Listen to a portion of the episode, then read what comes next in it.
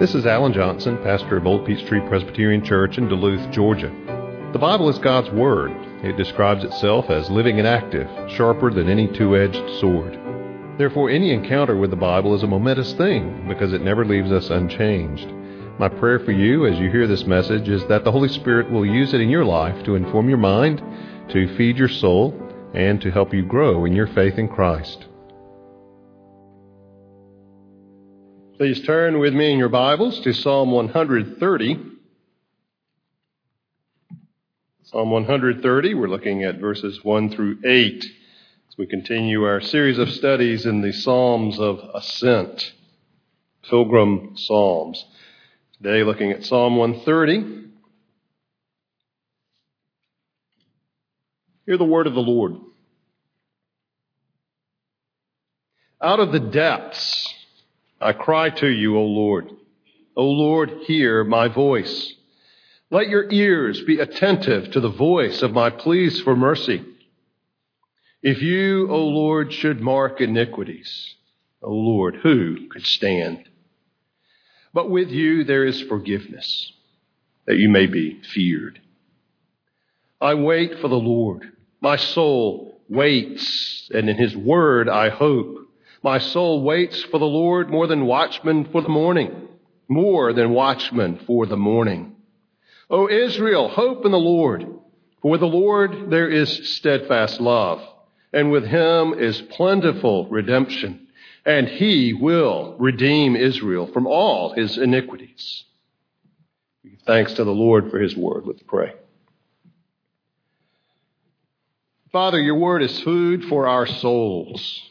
And we pray that you would feed us on this word that is before us today. We pray, Father, that it would encourage and that it would equip and strengthen and encourage and convict and do all of those things, Lord, that you see fit to do in our hearts by your word. For we pray it in Jesus' name.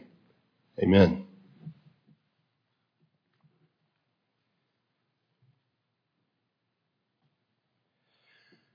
A Sunday school teacher had just concluded her lesson and wanted to make sure uh, that she had conveyed her point to her children that she was teaching.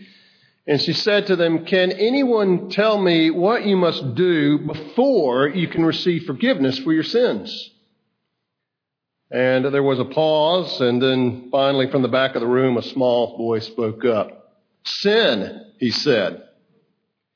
Well, he has a point. Uh, we do have to have sin to be forgiven.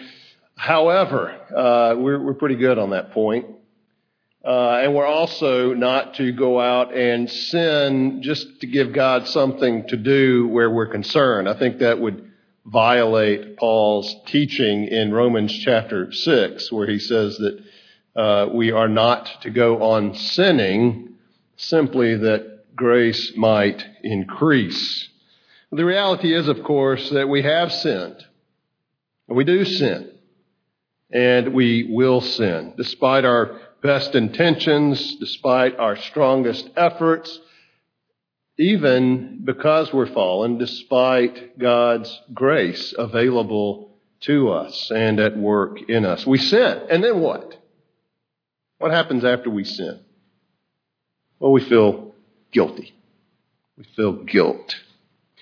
Now, as you look at the scriptures, and especially the Psalms, and think of Psalms that deal with sin and with forgiveness, if you know the Psalms well, there are probably two that come to mind. We think, think maybe of Psalm 32 uh, and Psalm 51. Uh, both Psalms of David both describe the experience of being weighed down by the guilt of sin, uh, but also the joy of forgiveness and that weight being lifted. And so those two Psalms, uh, understandably, probably would come to mind first. Uh, and yet, while Psalm 130 is lesser known than those two longer Psalms, it is no less powerful than those two Psalms in addressing the subject of our sin and our forgiveness. Psalm 130 pulls us out of the pit, uh, the pit of an aching conscience, the pit of despair or temptation to despair over our sin and our guilt, and it gives us hope. Because this message is very simple. God's redemption of his people in Christ is an abundant redemption. It is an abundant redemption. It's no small, meager thing, just barely adequate, if that, to the task. We need to recognize that what God has done for us in Christ is to provide us with an abundant, overflowing, all encompassing redemption. Now, as we look at this psalm, you'll see that it progresses through four levels of experience. In fact, the, uh, the, the way it's printed, even in the ESV and perhaps other translations, reflects that as there's a space between each two verses. The first two, second two, third couplet, and finally verses 7 and 8. And they hint at these levels of experience that he passes through, but they're not, not unique to the writer of this psalm. Uh, if you are a believer, I suggest you probably have experienced all of them in, in one level or another. And even if you're not a Christian, you've experienced perhaps some of this. So let's look then at these levels of experience that he passes through, that he describes. And the first level, where we start out, is a dark one. And it is the level of despair, or near despair. Uh, perhaps the level, you could call it a deep conviction or deep consternation over sin. Verses 1 and 2. Out of the depths I cry to you, O Lord. O Lord, hear my voice. Let your ears be attentive to the voice of my pleas for mercy. And you'll notice there the small caps, the first time he says, O Lord, and then in verse 2, O Lord is in uh, regular print. The first time is the use of the name Yahweh, that covenant name of God that the Lord gave to Moses. And then the second is Adonai or Lord or Master. And so both occur, and the, the typography indicates that to us in uh, most of our English translations. Out of the depths I cry to you, O Lord. These are not the words of somebody who's just replaying a conversation, perhaps, in his mind, and is a little disturbed, maybe a little bothered over what he did. Rather, this is someone who is, who is crushed and weighed down under the weight of deep conviction of sin. Someone who can describe himself as crying out from the depths. Now, if you're looking at those verses, you may think, well, why sin? Maybe he's just in a very difficult situation and he needs the help. He needs the rescue of the Lord. Why sin? Well, true, he doesn't mention sin in verses 1 and 2, but he does in verses 3 and 4 quite specifically. Uh, toward the center of the psalm, that really seems to be what his problem is. It's a sin problem. It is a guilt problem that he's struggling with here.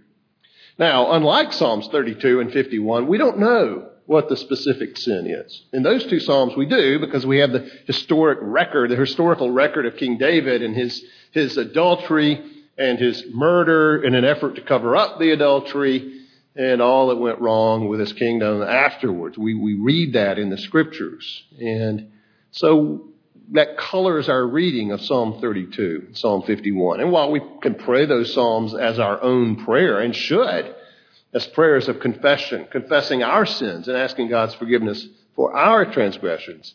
Uh, we know the background. Here we don't. We don't know what particular sin is weighing him down.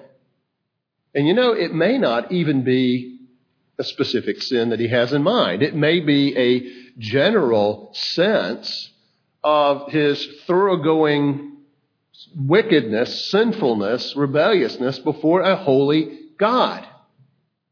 Not one thing in particular, although I think he, like most people, could think of any number of things that their conscience specifically smarts over. But it could just be a general sense of sin. But whichever it is, I ask you, have you ever felt that? As a Christian, particularly, have you ever felt that sting of conscience over something that you did or maybe didn't do that you deeply regret, a thing you didn't do or that you didn't say but should have, or that thing you should not have done but you did anyway. Maybe you're feeling that way right now. Maybe you're experiencing this first level of experience of, of a tremendous sense of guilt, of uncleanness, of unworthiness. Have you ever been there? Are you there now? You know, some people don't feel guilty. Some people have so hardened their hearts, so calloused their souls, seared their consciences, that it seems they can do almost anything and not feel any sense of remorse or regret. I mean, almost horrific in, in a lack of response to carrying out the worst of sins, committing the worst of crimes. It's a disturbing thing. But usually, though, we, most people, feel guilty when they've done something that they know is wrong. Some struggle with a particular sin to the point they almost come up to despair whether they can overcome it or not.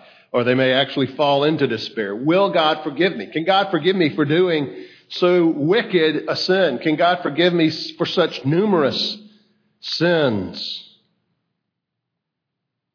Now, encourage you with this conviction of sin. This sense of guilt before a holy God is a terrifying thing. It's also a good thing. It's a, if you feel that, it is a God given grace to feel conviction of your sin, uh, to feel a sense of uncleanness before God. More than just remorse, even non Christians can feel that because we are made in the image of God. We do have the sense of the law of God written on our hearts, as Paul speaks about in Romans. But a deep sense of having offended God is a God given grace. Something to thank God for that He has not left your heart in, an, in a hardened, in an unfeeling condition. And that's where this writer is. Now, if you're troubled over something in your life, something you did this past week, something you did decades ago, you know how that hurts. But that pain is a good thing if we know what to do with it. Psalmist knew what to do with it. He cries out to the Lord. Now, we come to that stage by God's grace. Where do we go? We can go into despair. But I suggest that's not where God intends. We may be in despair. That's not where God wants you to stay. Because we pass to the second level, along with the psalmist here, as we progress through this passage, uh, from this sense of conviction or even despair to an acknowledgement of truth. The truth. Second level is truth. Look at verses 3 and 4. If you, O Lord, should mark iniquities, O Lord, who could stand? Again, the covenant name of God, and then that polite reference to God, O Lord and O Lord. If you, O Lord, should mark iniquities, O Lord, who could stand? But with you there is forgiveness, that you may be feared. Now, in getting at the truth, he begins with a question. Notice what he asks. If you, Lord, should mark iniquities, O Lord, who could stand? Who could stand? If God kept a record, that's what he means. If you should mark iniquities. And the word there is a, is a very common Hebrew word, actually, uh, that has the, the idea of to keep or to watch or to guard.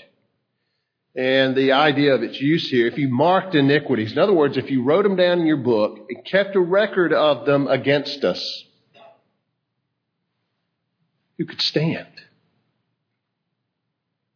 Who could stand if that were the case? That's, that's his question. You know, I used to have a teacher who did that. When I was in junior high school, I had a teacher, I think it was history, uh, and what he would do is he had a he had a book. He had, his, I guess, his grade book or something. But he was no. We knew going into his class, we'd heard about the infamous black marks.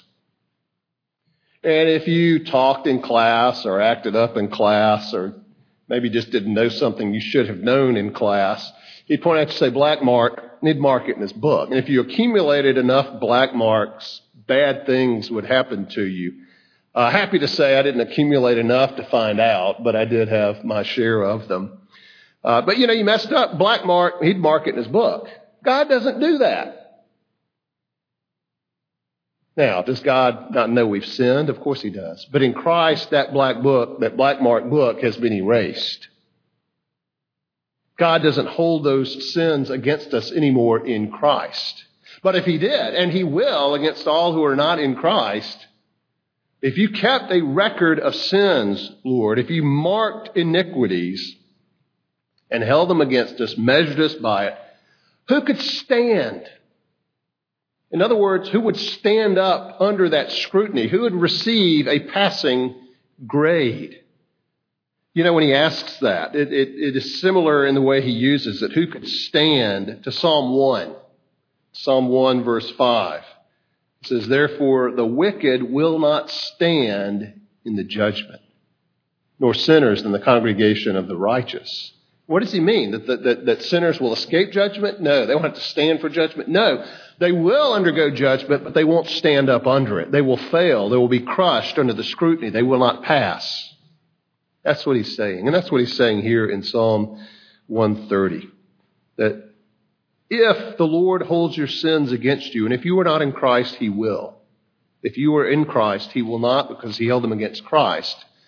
Then the question is who could stand? But notice in the affirmation, but with you there is forgiveness. There's pardon. He erases the book. Okay, let's put it in modern terms. He deletes the file. Permanently deletes it. Shift delete. It's gone. It's not hiding in the recycle bin where it can be dragged back out at a convenient time to use against you. It's gone. But with you there is forgiveness. And when God forgives, he forgives. Sometimes we forgive, but not like we should, because a couple weeks later we dredge that thought back out and get angry about it all over again. When God forgives, you know, the, you know that biblical images. It's, it's as far as the east is from the west.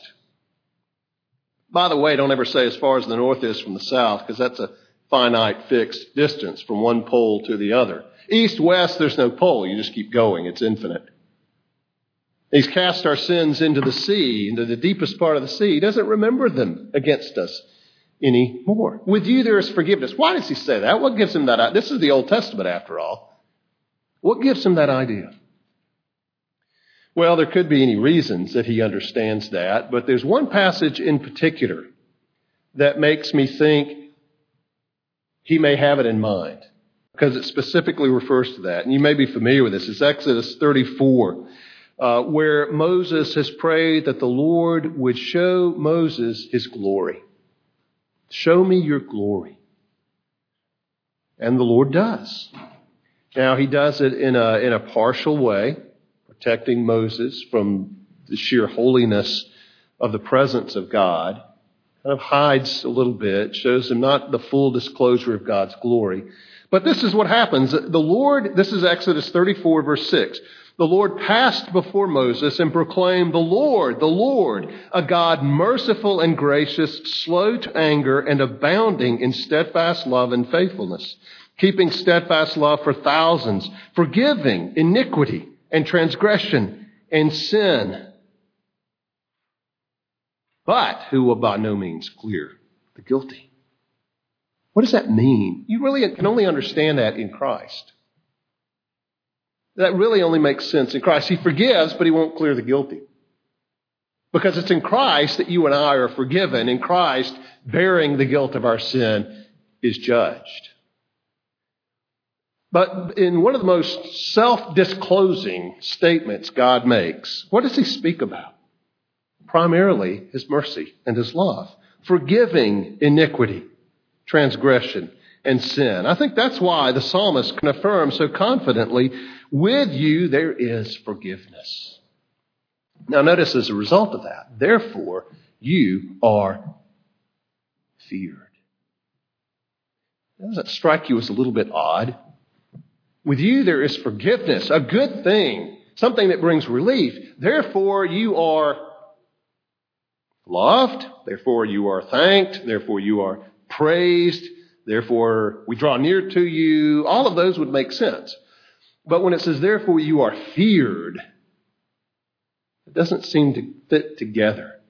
Even if we understand to fear there in a, sense in which it's often used in Scripture, in the sense not of craven terror, but of worship, of service to the Lord.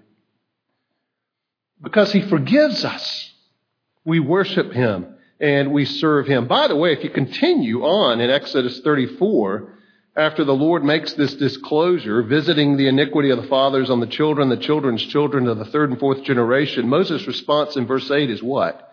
And Moses quickly bowed his head toward the earth and worshiped. With you there is forgiveness. Therefore you are feared. You know, this verse, verse 4, has a very important insight for us in living the Christian life. That insight is this. We serve God best. Fear in that general sense of worshiping and serving, following the Lord. We serve God best, not when we're afraid of His punishment, but when we are overwhelmed by His grace. We serve God best, not when we're terrified of being punished, but when we're overwhelmed by His grace, by His love, by His forgiveness of our sins. Truth. That's the truth. That's the reality. Yes, we may be convicted deeply about sin, but we turn to the scriptures and we find that with the Lord there is forgiveness. If He kept a record, we're done for. But in Christ, that record is expunged. We are forgiven, and therefore we are to fear and serve, worship, obey the Lord. That's the truth. And that's what he goes to. As he cries out to the Lord, he reminds himself of this truth. And that's what we need to do as well. Because Satan will accuse. Our consciences may not be calmed so quickly or easily. But we go back time and again to this truth. Christ has died for those sins. God's displeasure and wrath has already been poured out against those sins. And he forgives me, and he loves me, and he accepts me. But then that brings us to this third level. That's exactly what we're talking about now. That third level in verses 5 and 6 is trust. I wait for the Lord. My soul waits, and in his word I hope. My soul waits for the Lord more than watchmen for the morning, more than watchmen for the morning. Because we can know the truth and not feel the truth. We can know we are forgiven and yet not feel forgiven. You know, we may wake up in the night and our, our stomachs in knots over a memory of what we did or said or didn't do or didn't say that we feel guilt over. And it seems like we're right back at square one all over again. It's not for no reason. In Revelation 12, Satan is called the accuser of our brothers. Because Satan and his forces and our conscience will sometimes rise up to accuse and accuse. And so what do we do? Well, we, we continue to the truth, like we said, but we also trust. We wait for the Lord. My soul waits. Notice what he says, verse 5, and in his word I hope. What's he waiting for? Why is he waiting? Why does he wait for the Lord more than watchmen for the morning? You know, in the dark of night, watching over the city, or relieved to see the sun come up, the light of day where everything is plain. You know how things are. You think about them in the middle of the night, it's dark. They seem much scarier than they do when you wake up and the sun's shining and it all seems not quite so scary as it did in the middle of the night. What, what is he waiting for? Well, in the context, it seems like he's waiting for, as he says in his word, I hope, he's waiting to experience, to feel the reality of the truth that he's just confessed in verses 3 and 4. What do we do when our conscience won't be stilled? Well, we cry out to the Lord. We preach to ourselves the truth of the gospel, and we trust. We wait on the Lord. And in his word, more than watchmen wait for the morning, until that time when God gives us that sense of peace, that sense of forgiveness, that sense that we are His. In the meantime, we hold on to His truth because it is God's Word. And that's what we stand on. Not our feelings, on the truth. But as we continue to return to the truth, remind ourselves of the truth of the gospel, return again God's Word, feelings begin to follow. Feelings begin to fall in line. It's a principle similar to that in marriage. The way to love your husband or your wife is not to wait until you feel like doing it. It is to love them in action, to love them in word, and you'll be amazed how the feelings fall in line and how they follow. Well, the same here. We go to the truth. We return to the truth and wait for the Lord until we have that assurance, till we feel the truth as well as believe the truth. And then that takes us to a fourth and final level, verses 7 through 8, and that is to tell to give testimony to the grace of God. O Israel, hope in the Lord. For with the Lord there is steadfast love, and with him is plentiful redemption, and he will redeem Israel from all his iniquities. This is the testimony of experience. He's no longer addressing the Lord. He's no longer talking about himself. He's exhorting Israel. O Israel, hope in the Lord. Why? Because I have been there. I have been in the depths of sin. I have embraced His truth. And in time, I experienced that sense of joy, inexpressible and full of glory that comes from being forgiven and knowing and feeling that forgiveness. And so he turns outward. He looks at others who may be in the same predicament and calls on them to hope in the Lord. Why does he do that? Well, he, he gives this foundation, four and three things. Because this love of God is permanent. With the Lord, there is steadfast love. It doesn't waver. It's not here today and gone tomorrow. It is a covenanted love. It is sealed by the blood of Christ. Steadfast love. This, this, this regard, this affection, this devotion to us that God has in the covenant that He made with us.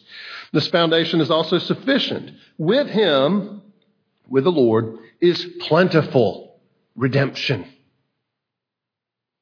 Every time I think of that, it comes to me in the King James, plenteous redemption. Uh, I love that word, but plentiful is, is good too. And it says the same thing. The point again is that God's redemption is abundant. It's not just enough to get maybe just a select special few into heaven. It is an abundant redemption that is more than sufficient for all of those whom God calls to himself, all of those who believe in Christ, all of those who respond to the gospel. It is no mean, small, meager, barely sufficient, barely adequate thing, but overflowing for those who call on the Lord. With him is plentiful redemption. It's also comprehensive. He will redeem Israel from all his iniquities. Read the Old Testament. Come on Sunday nights and take a look at the book of Judges. And you'll begin to comprehend what all his iniquities means. You think you've sinned a sin that's too great for God to forgive? Don't be so arrogant. Don't think so highly of yourself. Repent of your pride that you think your sin is bigger than the gospel of Christ. You think you sinned so many times God has to give up, just stop forgiving you. Don't be so arrogant. Don't be so proud of yourself, thinking somehow that your sin and your ability or lack thereof is somehow greater than this plentiful redemption that God has accomplished in Christ. It is plentiful. It is comprehensive. All His iniquities. Do we go on sinning that grace might increase? Absolutely not. There are times when we should feel deep conviction over our sin, but we don't stay there. We return to the Lord. We return to its truth. We wait on Him and having experienced that grace, we exhort others to come to that same place where we have come and found relief and found life. What must you do before you can receive forgiveness for your sins? Well, sin. And we've done that. We've been there and then some. But the next thing we need to do when we are feeling the guilt of our sin, when our conscience aches, is to cry out to the Lord to call on the one who provides for full forgiveness and full removal of those sins through the death and resurrection of Christ. We count on his truth that he has given to us in the Word. That's what we need. A deep sense of conviction of sin, yes, but an even greater sense of the grace of God in Christ, the complete sufficiency of Christ to atone for our sins. Don't let a God given sense of conviction of sin drive you to despair, except maybe only to despair of your own righteousness. Let it drive you to Calvary. Let it drive you to a blood streaked cross in an empty tomb. Let it drive you to Christ. And then go out and tell others about that abundant redemption that you found in Him.